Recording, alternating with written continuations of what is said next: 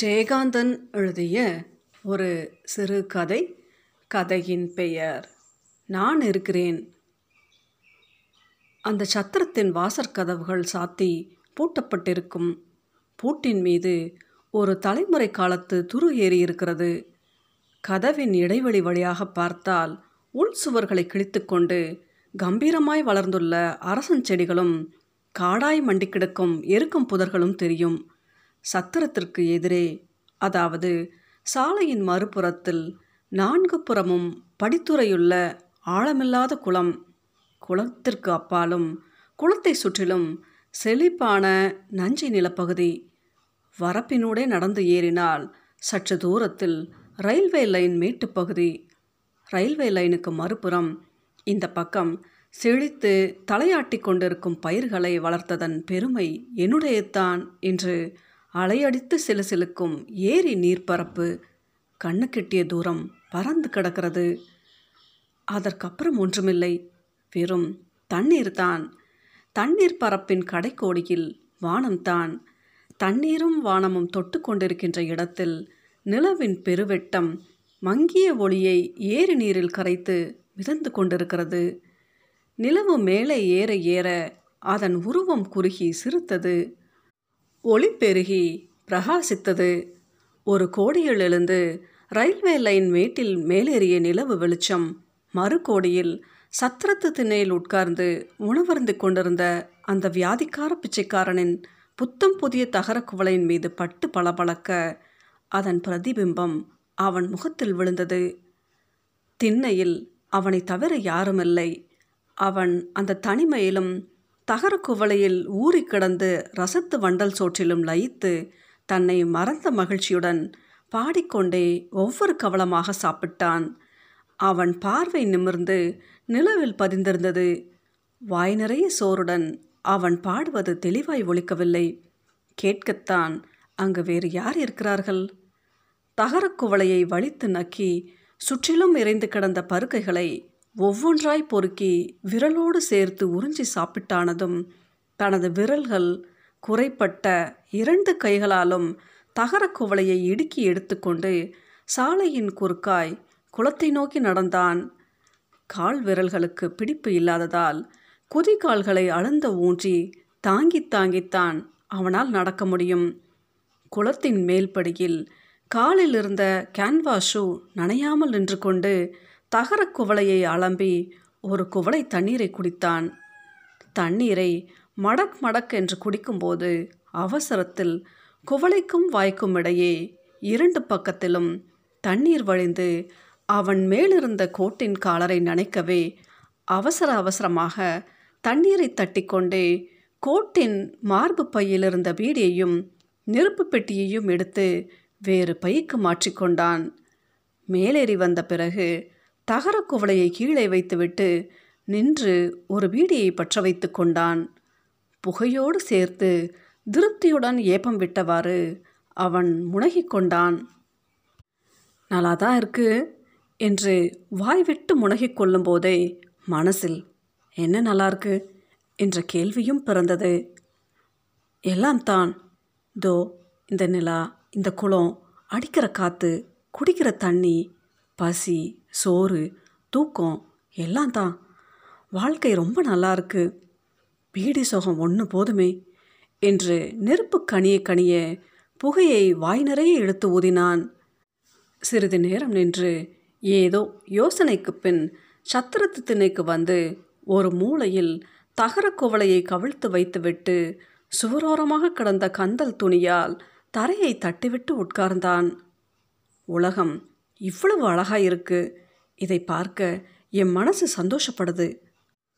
ஆமாம், எல்லா பொருளும் பார்த்தவங்க மனசை சந்தோஷப்பட வைக்கும்போது நான் என்னை பார்த்த உடனே ஒவ்வொரு முகத்துலேயும் ஏற்படுற மாற்றம் இருக்கே. வியாதியாலேயே மறத்து போன என் உடம்புக்கு தெரியாத வேதனை. பாவம், அவங்க மனசுக்கு தெரியாது.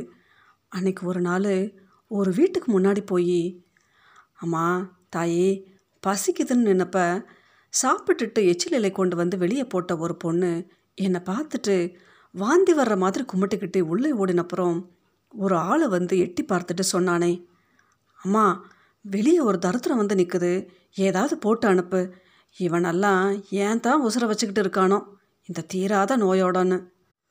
அந்த வார்த்தையை கேட்ட உடனேயே அங்கே நிற்க முடியாமல் திரும்பினப்போ, இந்தப்பா பரதேசி ன்னு கூப்பிட்ட அந்த குரல் இருக்கே, அதில் இருந்த ஆறுதல் தான் உலகத்தில் வாழணும்னு ஆசை கொடுத்துடுச்சு. ராமலிங்கசாமி மாதிரி காதோரத்தில் முக்காட்டு துணியை சொருகிக்கிட்டு கையில் சோத்தோடு எதிர, என் பையன் கொஞ்சம் வாய் தொடுக்கு, சாகிறதும் இருக்கிறதும் நம்ம கையில் இருக்குன்னு சொல்லிக்கிட்டே கோவளையில் சோத்தை போட்டாங்க. நான் அந்த அம்மா முகத்தையும் பார்த்துக்கிட்டு நின்னேன். தம் மகனை பார்த்து நீ சாகக்கூடாதான்னு யாரோ கேட்டுட்ட மாதிரி அவங்க கண்ணில் தண்ணி கொட்டிக்கிட்டே இருந்தது. அன்றைக்கு பிறகு அவன் பகலில் பிச்சு எடுக்கப் போவதில்லை. இருட்டிய பிறகு யார் கண்ணிலும் படாமல் தலையில் முக்காடிட்டு கொண்டுத்தான் போவான். 3 வேளைக்கும் முதல் நாளிரவு ஒரு வேளை எடுத்த பிச்சைத்தான் சில நாட்களில் அதுவே அதிகமாகி அடுத்த நாளைக்கும் இருந்து விடுவதும் உண்டு. தூணில் சாய்ந்து உட்கார்ந்திருந்த பிச்சைக்காரன் நிறைவாக இருந்த வயிற்றை தடவி விட்டு கொண்டான். சாப்பாடு கொஞ்சம் அதிகம்தான் என்று மறுபடியும் ஒரு ஏப்பம் விட்டவாறு முருகா என்று எழுந்தான். தரையில் விரித்த கந்தலை எடுத்து தலையில் முண்டாசாக கட்டினான். மூளையில் இருந்த தடியையும் கையில் எடுத்துக்கொண்டு ஏரிக்கரையை நோக்கி நடந்தான். உடம்பில் வியாதி இருந்தால் என்ன, உசுறு இருக்கிறது நல்லா தான் இருக்குது. நாக்குக்கு ருசியாக திங்குற சுகம், கண்ணுக்கு குளிர்ச்சியாக பார்க்குற சுகம், காதுக்கு எதமாக கேட்குற சுகம். வியாதி இருந்தால் இதெல்லாம் கெட்டு போடுதா என்ன? ஏரிக்கரையின் ஓரமாக ரயில்வே லைன் மேட்டு சரிவில் தடிக்கம்பை ஊன்றியவாறு உட்கார்ந்திருந்த பிச்சைக்காரன் பீடி புகையை காற்றில் ஊதிவிட்டான். அப்பாடா, சாப்பிட்ட உடனே வயிற்றில் என்னமோ ஒரு வலி. திங்கிறதுல ஒன்றும் சுகமில்லை, ஆனால் தின்னாத்தான் சுகம். உடம்புல சேர்த்துக்கிறதா சுகம்? உடம்புலேருந்து எல்லாத்தையும் போக்கிக்கிறதுல தான் சுகம். உடம்பையே போக்கிக்கிட்டா சுகம்தான், ஆனால் உடம்பில் இருக்கிற சொரணையே போயிட்டா சுகம் ஏது? இப்பொழுது அவன் முழங்கால் அளவு தண்ணீரில் நின்று கொண்டு வானத்தை அண்ணாந்து பார்த்தான். நிலவும் நட்சத்திரங்களும் அவன் கண்களுக்கும் அழகாகத்தான் தெரிந்தன. தோ அதான் சப்தரிசி மண்டலம். அந்த 4 நட்சத்திரம் சதுரமாக இருக்குது. அதுக்கு ஓரமாக வாழை மாதிரி 3 நீட்டிக்கிட்டு இருக்கே, அந்த 3ல் நடுவாழை இருக்குதே, அதுக்கு தள்ளி மங்களா, அதுதான் அருந்ததி நட்சத்திரம். சர்தான் நமக்கு ஆயுசு கேட்டி அருந்ததி தெரியுதே. அம்மான் சொல்லுவா, எல்லோருக்கும் தெரியுமா? அது லேசாக எழுதி கிளச்சிட்ட மாதிரி. புள்ளி மானத்தில் இருக்கா கண்ணில் இருக்கான்னு கண்ணை கசக்கிக்கிட்டு எங்கேயும் இல்லைன்னு சொல்லிடுவாங்க பல பேர். அருந்ததியை பார்த்தவனுக்கு 6 மாதத்துக்கு சாவு இல்லைம்பாங்க. நிலவொளியில் பளபளத்து கொண்டிருக்கும் ஏரி நீரில் புரண்டு எழுந்து குளுமை பெற்று வரும் தென்றல் காற்று அந்த வியாதிக்காரனின் உடலையும் தழுவத்தான் செய்தது. நீரின் அலைகள் சின்னஞ்சிறு கால்கள் சலங்கை அணிந்து சதிராய் நடந்து வருவது போல் தரையில் மோதி மோதி தளதளக்கும் இனிய நாதத்தை அவன் செவிகளும் கேட்டன. கரையோரத்தில் அடர்ந்து வளர்ந்திருந்த காட்டுப்பூக்களின் நெடிமிக்க போதை மனம் அவனது நாசியையும் துளைக்கத்தான் செய்தது. அவன் வாழ ஆசைப்படுவதில் என்ன தவறு? வெகு நேரத்திற்கு பிறகு தண்ணீரிலிருந்து கரையேறி வந்து அங்கு கலற்றி போடப்பட்டிருந்த கேன்வாஸ் ஷூவை எடுத்து குனிந்து நின்று காலில் அணிந்து கொண்டான். அப்படியே அவன் தலை நிமிரும்போது எதிரே நீண்டு செல்லும் இருப்பு பாதையில் வளைந்து திரும்பும் அந்த கண்ணுக்கெட்டிய எல்லையில் வெளிச்சம் தெரிந்தது. ஒரு துண்டு வெளிச்சம்தான். அந்த ஒளிக்கீற்றின் அசைவால் தரையில் செல்லும் இருப்பு பாதையிலும் வானில் செல்லும் தந்தி கம்பங்களிலும் ஒரு ஜொலிப்பு துண்டம் விட்டு விட்டு தாவி செல்வது போல் இருந்தது. தூரத்தில் ரயில் வருகின்ற ஓசை லேசாக கேட்டது. அடே அப்பா, மெயில் வரானோ, மணி 12 ஆயிடுச்சு என்று தண்டவாளத்தை கடப்பதற்காக கைத்தடியை சரிவில் ஊன்றி தட்டு தடுமாறி ரயில்வே லைன் மேட்டின் ஏறும்போது தூரத்தில் நீண்டு செல்லும் இருப்பு பாதையின் வளைந்து திரும்பும் கண்ணுக்கெட்டிய இலையில் 2 அடி உயரத்திற்கு வெள்ளையாய் அசைகின்ற உருவம். ஏதாவது மிருகமா? அல்லது கால்களை மண்டியிட்டு தரையில் ஊர்ந்து வந்த அந்த மனித உருவம் ரயில்வே லைன் மீது ஏறியதும் எழுந்து நின்றது. சுற்றிலும் ஒரு முறை பார்த்து தன் பின்னால் பிச்சைக்காரன் வரும் திசையை பார்க்க திரும்பிய போது அதற்குள் நிற்க முடியாமல் கால்கள் நடுங்க மெல்ல கால்களை தரையில் ஊன்றி தண்டவாளத்தின் மீது உட்கார்ந்து கொண்டது. பிறகு உறுதியுடன் இரண்டு தண்டவாளங்களுக்கும் குறுக்காக விரைத்து நீட்டி படுத்து கொண்டது.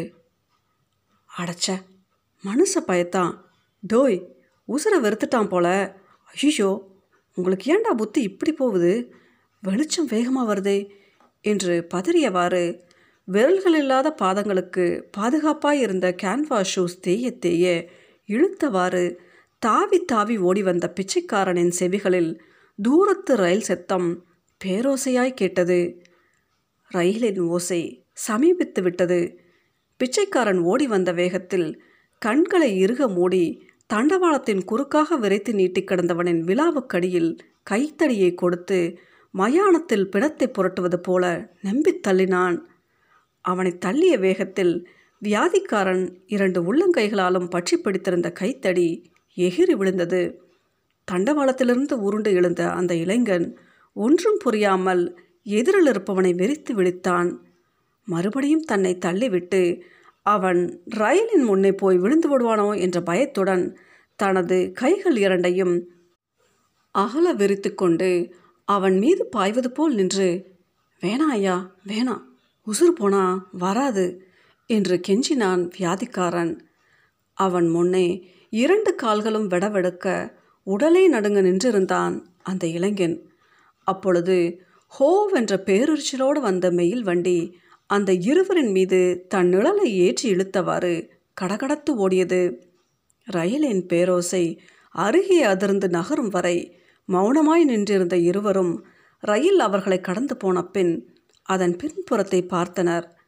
செக்க சிவந்த ஒற்றை விளக்கு ஓடி ஓடி தூரத்தில் மறைந்தது. நின்றிருந்த இளைஞன் கால்கள் நிலைக்காமல் உட்கார்ந்து கொண்டான். வியாதிக்காரன் கையிலிருந்து எகிரிப்போன கைத்தடியை தேடி எடுத்து கொண்டு வந்தான். யோ, உன்னை சொல்லி குத்தமில்லையா, இந்த இடத்து ராசி அப்படி. ஆமாம், இந்த இடத்துக்கு ஒரு காவு வேணும்னு இருக்குது. 1 2 உன்னோட 3 ஆச்சு. நாளைக்கு பொழுது விடியட்டும் 2 எலுமிச்சம் பழத்தையாவது வாங்கி வைக்கணும். முந்தா நாள் அப்படித்தான் ஏரிக்கரையில் யாரோ ஒரு அம்மாவும் ஐயாவும் குழந்தைய விட்டுட்டு கட்டு சோத்தை அவுத்து வச்சு சாப்பிட்டுக்கிட்டு இருந்தாங்க. அதுக்கு என்ன தெரியும், பச்சை பிள்ளை நடந்து நடந்து வந்து தண்டவாளத்தில் ஏறிட்டுது. இந்த இடம்தான் ரயில் வார நேரம். அப்புறம் நான் பார்த்துட்டேன், வேறு யாரையும் காணோம். சர்தான் ஆபத்துக்கு பாவம்லன்னு தொட்டு தூக்கிட்டேன் என்று சொல்லிவிட்டு ஒரு நொடி மௌனமாகி நின்றான். பிறகு எதையோ நினைத்து பெருமூச்சுடன், இருக்காதா, பெத்தவங்களுக்கு தான் தெரியும் புள்ள அருமை என்று தன் நினைவுக்கு அவனே சமாதானம் சொல்லிக்கொண்டு தொடர்ந்தான். எதுக்கு சொல்ல வந்தேன்னா, இந்த இடத்து ராசி அப்படி. இன்றைக்கி காத்தால கூட ஒரு எருமை மாடு ஆபத்துன்னு வந்தால் மனுஷனுக்கே புத்தி மாறி போடுது. எருமை என்ன பண்ணும், கூட்ஸா வண்டி வந்துட்டான், இன்ஜினுக்காரன் ஊதுறான். இது என்னடானா லைனை விட்டு நவராமல் நேராக ஓடிக்கிட்டே இருக்குது. அவன் வந்த வேகத்தில் பிரேக் போட்டால் பிடிக்குதா என்ன அளவு. ரயிலும் ஓடியாருது, எருமையும் ஓடுது. நானும் ஒரு பக்கத்தில் ஓடி கல்லுங்களை எடுத்து அடிச்சுக்கினே இருக்கேன். அப்புறம் சும்மா ஒரு மயிரில் தப்பிச்சுன்னு வச்சுக்கவேன் என்று அந்த இடத்தின் ராசியை விவரித்தான் வியாதிக்காரன். அந்த இளைஞன் தலையை குனிந்து மௌனமாய் உட்கார்ந்திருந்தான். வியாதிக்காரன் ஒரு பீடியை எடுத்து பற்ற வைத்து கொண்டான்.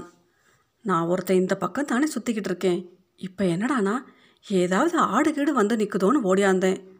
நல்ல வேலை, ஒரு மனுஷனை சாவலேருந்து தடுத்தாச்சு. நாமளா தடுக்கிறோம், உனக்கு இன்னும் ஆயுசு இருக்குது. என்னமோ தடுக்கணும்னு இருக்குது, தடுத்தாச்சு. இல்லாட்டி மனுஷன் தடுத்தா வர்ற சாவு நின்றுட போகுது என்று வாயில் புகையும் பீடியுடன் தோளில் கிடந்த துண்டை எடுத்து தலைப்பாகையை சுற்றி கொண்டான். பிறகு மண்ணில் தலை குனிந்தவாறு காலை மடக்கி போட்டு உட்கார்ந்திருந்த அந்த இளைஞனை மௌனமாக உற்று பார்த்தான். அவன் அழகாக இருந்தான்.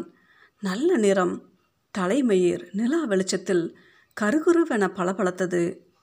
வெள்ளை ஷர்ட் 8 முழ வேட்டி உடுத்திருந்தான். அவன் தன்னைப்போல் பரம ஏழையோ பிச்சைக்காரனோ வியாதிக்காரனோ அல்லவென்று தோன்றியது. வறுமையோ பட்டினியின் கொடுமையோ அந்த இளைஞனிடம் தெரியவில்லை.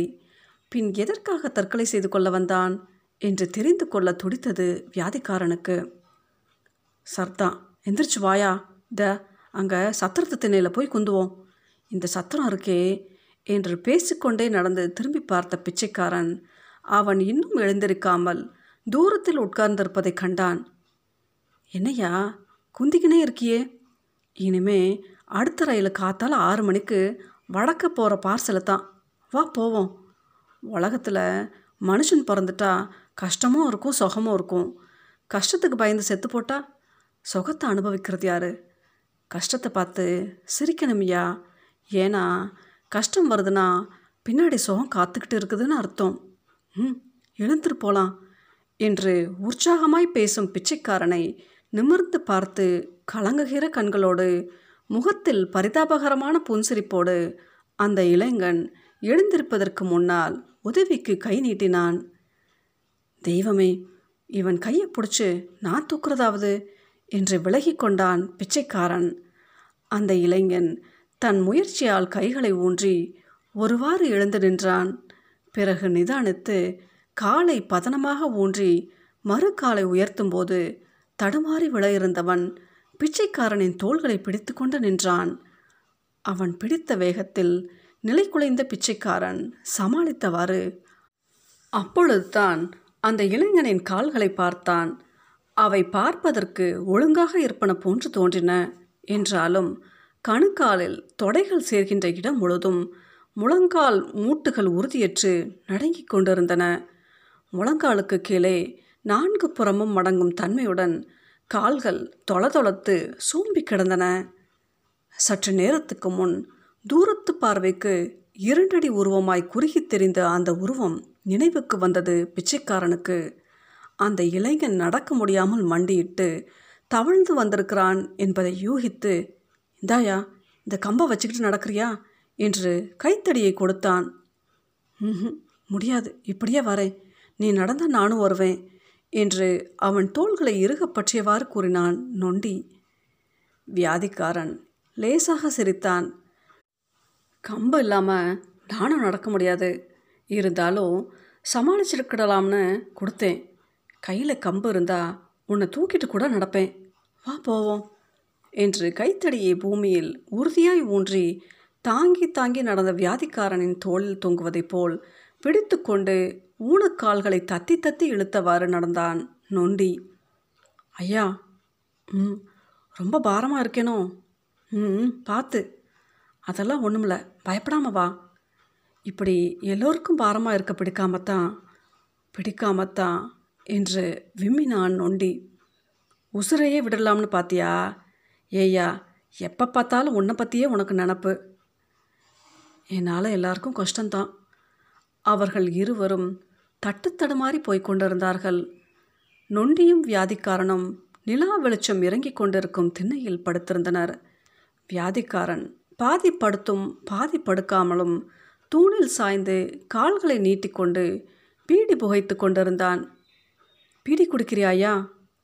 வேண்டாம், பழக்கமில்லை என்று குப்புறப்படுத்திருந்த நொண்டி பதில் சொன்னான். திடீரென்று குப்புற கிடந்த முகத்தை திருப்பி வியாதிக்காரனை கேட்டான் நொண்டி. கஷ்டத்துக்கு அப்புறம்தான் சுகம்னு சொன்னியே, எனக்கு இனிமேல் ஏது சுகம்? சுகமே வராதுன்னு தெரிஞ்சும் எதுக்கு நான் இருக்கணும்? சுகமே வராதுன்னு முடிவு சொல்கிறதுக்கு நீ யார்? கஷ்டம் வரப்போகுதுன்னு நீயா முன்கூட்டியே சொன்ன? அது திடீர்னு வந்த மாதிரி இது வராதா? அதெல்லாம் அவன் பார்த்து சொல்லணும் என்று வானத்தை நோக்கி புகையை ஊதினான் பிச்சைக்காரன். வியாதிக்காரனுக்கே தான் சொன்ன பதில் நொண்டியின் மனசமாதானத்துக்குத்தான் என்று தெரிந்தது. சாகப்படாத ஐயா, அதான் ஒரு நாளைக்கு எல்லோருமே சாக போகிறோமே, அது வரைக்கும் இருந்து தான் சாவாமே என்று சமாதானம் கூறினான். அது சரி, நீ பாட்டுக்கு சாகிறதுக்கு வந்துட்டியே, உனக்கு தாயை தகப்பேன் குடும்பம்னு ஒன்றும் இல்லையா? என்ன மாதிரி அனாதை தானா என்றான் வியாதிக்காரன். அம்மா என்று பெருமூச்செறிந்தவாறு எழுந்து உட்கார்ந்த நொண்டி சில வினாடிகள் மௌனமாய் தலை குனிந்திருந்து விட்டு விம்மி விம்மி அழ ஆரம்பித்தான். வருத்தப்படாத ஐயா என்று ஆறுதல் கூறினான் பிச்சைக்காரன். முகத்தை துடைத்து கொண்டு சொன்னான் இளைஞன். அதோ தெரியுது பாரு என்று ரயில்வே லைனுக்கு நேராக வரிசையாக தெரியும் சில வீடுகளின் கொல்லைப்புறத்தை காட்டி, அங்கே தான் இருக்குது எனக்கு வீடு. அம்மா இருக்காங்க, தம்பி இருக்கான், தம்பிக்கு கல்யாணமாகி குழந்தைகள் கூட இருக்குது. என்னால் தான் யாருக்கும் உதவும் இல்லை, சந்தோஷமும் இல்லை. நான் வயிற்றில் ஜனித்ததுலேருந்தே எங்கள் அம்மா என்னை சுமந்துக்கிட்டே இருக்காங்க. அம்மாவுக்கு ஒரே நம்பிக்கை, எனக்கு கால் வந்துடும்னு. எப்போ பார்த்தாலும் தம்பிக்கிட்ட அந்த டாக்டரை பார்க்கணும்னு பணத்தை வாங்கிக்கிட்டு டாக்டர்களை பார்த்தது தான் மிச்சம். அவன் என்ன பண்ணுவான், வர வர தம்பியும் குடும்பஸ்தனாக மாறி பிள்ளையும் பொண்டாட்டியுமா ஆனப்புறம் நான் ஒரு சுமையாக இருக்கிறதா? எனக்காக அம்மாவும் தம்பியும் தினமும் சண்டை போடுறாங்க. தம்பி கோவத்தில் என்னை நொண்டின்னு சொல்லிட்டான், அம்மா ஓன்னு அழுதுட்டாங்க என்று நொண்டி சொல்லும் பொழுது வியாதிக்காரனின் மனசில் ராமலிங்கசாமி மாதிரி காதோரத்தில் முக்காட்டு துணியை சொருகி கொண்டு பரதேசின்னு கூப்பிடும் அந்த குரலும் முகமும் தோன்றின. நீட்டிய கால்களில் முளத்தால் முட்டுகளை பிசைந்து கொண்டே சொன்னான் நொண்டி. நேற்று ஏதோ ஒரு நாட்டு வைத்தியர் இந்த மாதிரி குறையெல்லாம் தீர்த்து வைக்கிறாருன்னு யாரோ சொன்னாங்கன்னு அம்மா கையில் இருந்த காசை முந்தானையில் முடிஞ்சுக்கிட்டு வாடான உசுரை வாங்கி என்னை அழைச்சிட்டு போகிறப்ப நான் என்ன பண்ணுவேன் சொல்லு? சரின்னு அம்மா தோளில் தொத்திக்கிட்டு போனேன். அந்த வைத்தியன் இருக்கிற இடம் 4 மைல் இருக்குது, பஸ்ஸில் தான் போகணும். அம்மா ஆசையில் வழக்கம் போல் இல்லாமல் ஒரே தடவையிலேயே மண் விழுந்துட்டுது. என் காலை பார்த்துட்டு முடியாதுன்னுட்டான் அவன். இவன் ஒன்றும் நல்ல வைத்தியன் இல்லை, ஊரை ஏமாத்துறவன்னு என்னை அழைச்சிட்டு பஸ் ஸ்டாண்டுக்கு வந்துட்டாங்க அம்மா. பஸ்லேயோ ஒரே கூட்டம். ஒரு நிமிஷம் பேச்சை நிறுத்தி கண் கலங்க எங்கோ பார்த்தவாறு விரித்த விழிகளுடன் நெஞ்சில் பெருகி தொண்டையில் அடைத்த துயரை விழுங்கினான் நொண்டி. அவன் வாழ்வின் மீது கொண்ட வெறுப்புக்கெல்லாம் எந்த ஒரு நிகழ்ச்சி காரணமாய் அமைந்து அவனை சாவின் பீடத்துக்கு கொண்டு வந்து தள்ளியதோ அந்த நிகழ்ச்சி மனசில் தெரிந்தது. அதை மனசால் பார்த்து கொண்டே வியாதிக்காரனிடம் விவரித்தான் நொண்டி.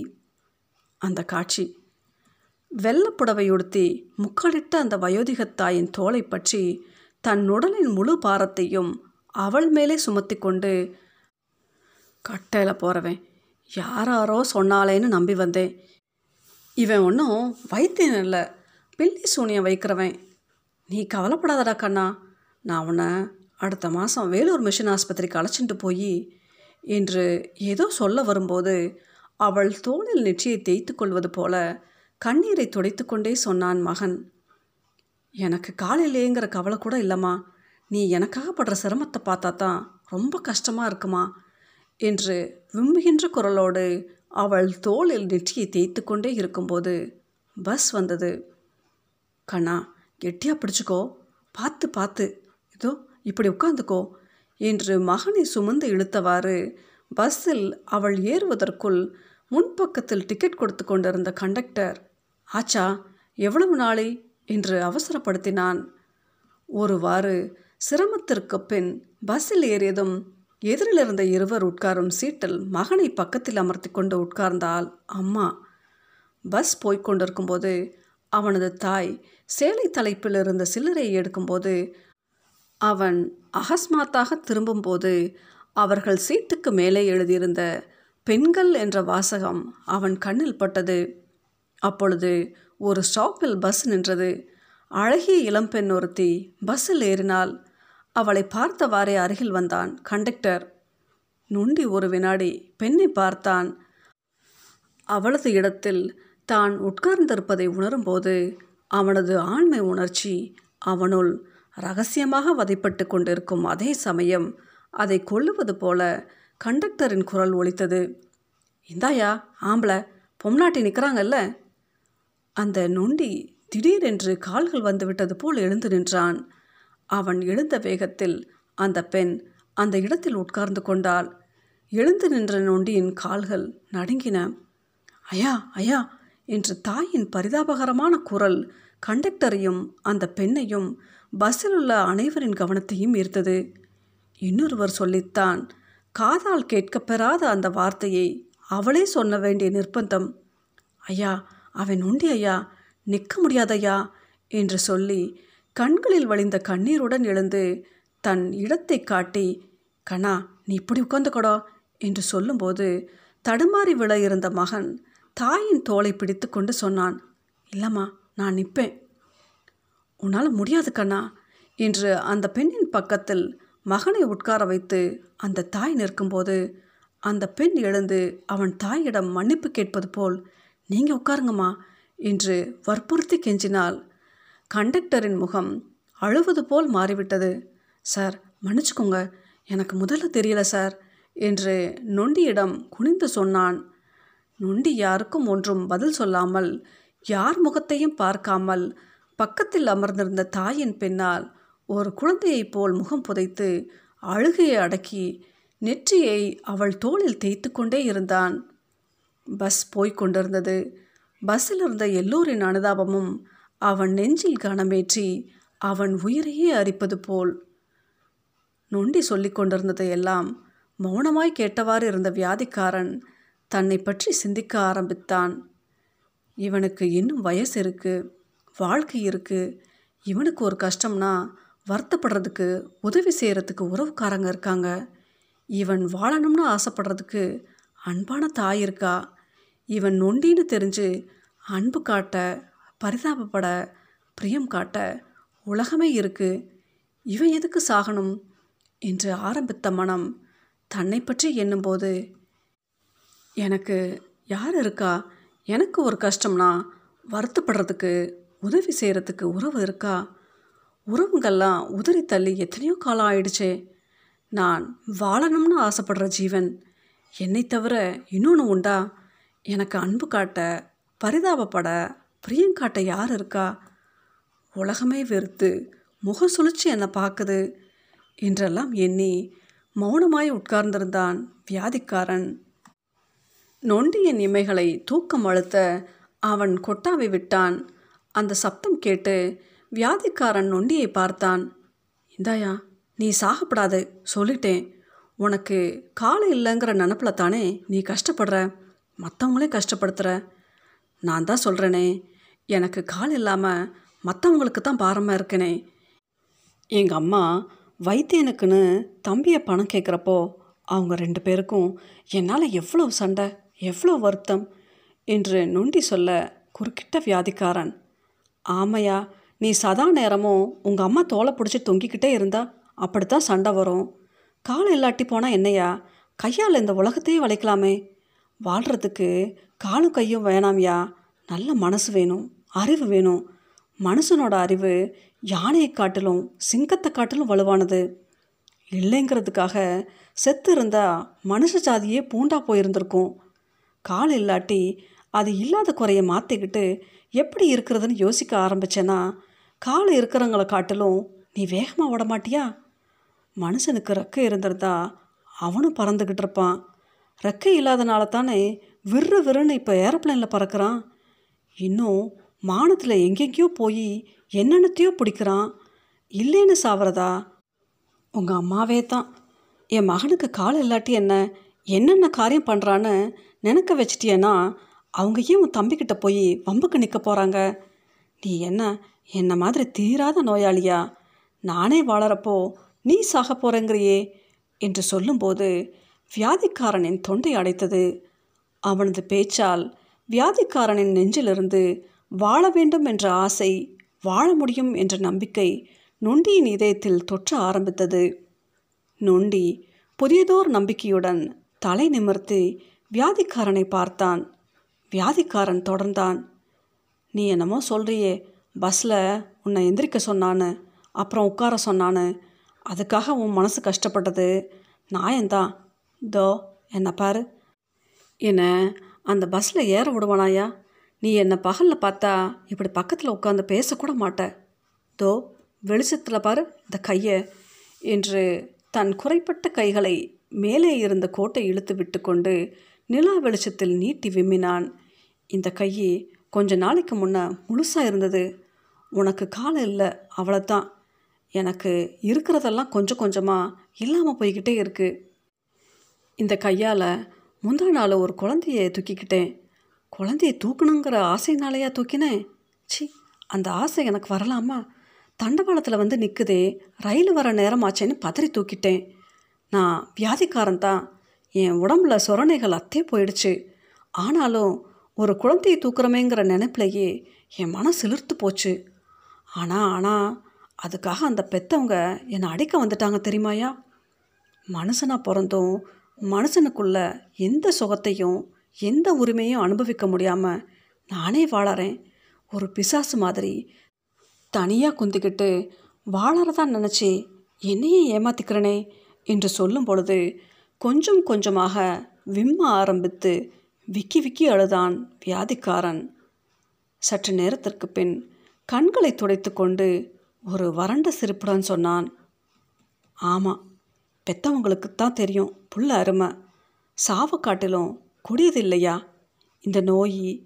அப்புறம் விஷயத்தை சொன்னப்புறம் ஒரு மாதிரி சமாதானம் ஆனாங்க. அப்போ கூட ஒரு குரல் எங்களை கூப்பிட வேண்டியது தானே, நீயா தூக்குறதுன்னு கேட்டுச்சு. அந்த அம்மா, நீங்கள் சொல்கிறது நியாயம்தான், தெரியாமல் செஞ்சுட்டேன்னு மன்னிப்பு கேட்டுக்கிட்டு வந்தேன். ஏன்னா இது பொல்லாத நோய், மனுஷனுக்கு வரக்கூடாது. ஆரம்ப காலம்னா தீர்த்துடலாம், இது ரொம்ப முத்தின கேஸு, இனிமேல் குறையாது, பரவும், மற்றவங்க ஜாக்கிரதையாக தான் இருக்கணும். ஒரு தாய்க்கு தான் குழந்தை செத்தாலும் பரவாயில்ல, இந்த நோய் வர பொறுக்க மாட்டா என்று அவன் தன்னை உணர்ந்து தனக்குள் முனகுவது போல் பேசினான். சில நிமிஷம் மௌனத்துக்கு பிறகு நொண்டி இரண்டாவது முறை கொட்டாவி விட்டான். தூக்கம் வருதா? படுத்துக்கையா, தூங்கிறது ரொம்ப சுகம், செத்தா தூங்க முடியாது, கேட்டுக்க, பொழுது விடிஞ்சு பெத்த மகராசிக்கு பிள்ளையா போய் சேரு. உனக்கு நான் கடைசியாக சொல்கிறது இது தான், கால் இல்லைன்னு நினச்சி நீ யாருக்கும் பாரமாக இருக்காது. இப்போ யாரோட துணையும் இல்லாமல் எப்படி சாக வந்தியோ அந்த மாதிரி வாழப்போ, அதில் ஒன்றும் வெக்கப்பட வேணாம். உன்னையே பார்த்து உங்கள் அம்மா மகிழ்ந்து போவாங்க பாரு என்று அணைந்திருந்த கடைசி பீடியை பற்ற வைத்து கொண்டான் வியாதிக்காரன். படுத்த சற்று நேரத்திற்கெல்லாம் நொண்டி தூங்க போனான். வியாதிக்காரன் தூக்கம் வராமல் கீழே கிடந்த துண்டு பீடிகளை பொறுக்கி பற்ற வைத்து கொண்டு தூணில் சாய்ந்து வானத்தை வெறித்தவாறு உட்கார்ந்திருந்தான். அதோ ரொம்ப தூரம் தள்ளி வந்துருச்சே சப்தரிஷி மண்டலம். 4 நட்சத்திர சதுரத்துக்கு ஓரமாக வாழை மாதிரி இருக்கிற 3க்கு நடுவால் ஓரத்தில், ஆமாம், அருந்ததி. அருந்ததியை பார்த்தவனுக்கு 6 மாதத்துக்கு சாவலை. அடிச்சேர்ப்பால் இன்னும் ஆயுசு அதிக வேணுமா என் கட்டைக்கு என்று விரக்தியும் வேதனையும் குழைய முனகிக்கொண்ட வியாதிக்காரன் கையிலிருந்த பீடியை தரையில் நசுக்கி தேய்த்தான். அவன் பார்வை சப்தரிஷி மண்டலத்தை வெறித்தது. விடிந்த 6 மணிக்கு வடக்கே போகும் பார்சல் வண்டியின் அவலமான கூக்குரல் கேட்டு சத்திரத்து திண்ணையில் தூங்கிக் கொண்டிருந்த நொண்டி கண் விழித்தான். அவன் அருகே வியாதிக்காரனின் கரைபடிந்த கந்தலும் பளபளப்பான புதிய தகர குவளையும் தனியாக கிடந்தன. அங்கே ஈக்கள் மொய்த்தன. தூரத்தில் நீண்டு செல்லும் இருப்பு பாதையின் வளைந்து திரும்பும் எல்லையில் புகை கக்கி அழுதவாறு பார்சல் வண்டி நின்றிருந்தது. அங்கு மனிதர்கள் மொய்த்து கொண்டிருந்தனர். இங்கே சுத்திக்கின இருப்பானே அந்த பெரு வியாதிக்காரன், ரயில் முன்னாடி போய் விழுந்துட்டான். அவன் எனக்கு வாழ கற்றுக் கொடுத்தான், நான் அவனுக்கு சாக கற்றுக் கொடுத்தேன். அவன் என்னை சந்திக்காமல் இருந்திருந்தால். நொண்டியின் கண்கள் கலங்கின. அந்த இடத்தின் ராசியோ, தன்னையே காவு தந்து இன்னொரு விபத்து ஏற்படாமல் தடுக்க முயற்சியோ, அவன் மேனியில் இருந்ததா பயங்கர தொத்து வியாதி? இல்லை, என் மனசில் தோன்றியதே தற்கொலை செய்து கொள்ள வேண்டும் என்ற எண்ணம். அந்த வாழ்க்கையின் வெறுப்புத்தான் பயங்கர வியாதி. அதற்கு அவன் பலியாகிவிட்டான். திடீரென்று ரயில்வே லைனுக்கு அப்பால் வரிசையாக தெரியும் வீடுகளின் கொல்லைப்புற கதவுகளை திறந்து வேடிக்கை பார்த்து கொண்டிருந்தோரின் நடுவே இருந்து ஐயோ கண்ணா என்ற அலறல் ரயில்வே லைனுக்கு அப்பால் வெகு தூரத்தில் இருந்த நொண்டியின் வயிற்றை கலக்கியது. அம்மா, நான் இருக்கிறேன் அம்மா என்று கோஷித்தவாறு வேகமாய் தவழ்ந்தோடினான் அவள் மகன். மகனே, மகனே என்று ரயில்வே லைன் மேட்டின் மீது விழுந்து புரண்டு கொண்டிருந்த அவன் தாய் நான் இருக்கேன் என்ற குரல் கேட்டு அவனை பார்த்து ஒன்றும் புரியாமல் அடிவயிற்றை பிடித்து கொண்டு கண்ணீருடன் சிரித்தாள். பிறகு யார் பெத்த மகனோ ரயில் சக்கரத்தை பார்த்து அழுதாள். அவள் அருகே வந்த அவள் மகன் அவள் தோளில் முகம் புதைத்து நெற்றியை தேய்த்து அழுது கொண்டே சொன்னான், அம்மா நான் இருக்கேம்மா, அது உன் மகன் அல்ல, அது அந்த மனுஷன், அவன் செத்துருக்கக்கூடாதம்மா, ஆ என்று பெருங்குரலில் கதறி அழுதான் நொண்டி.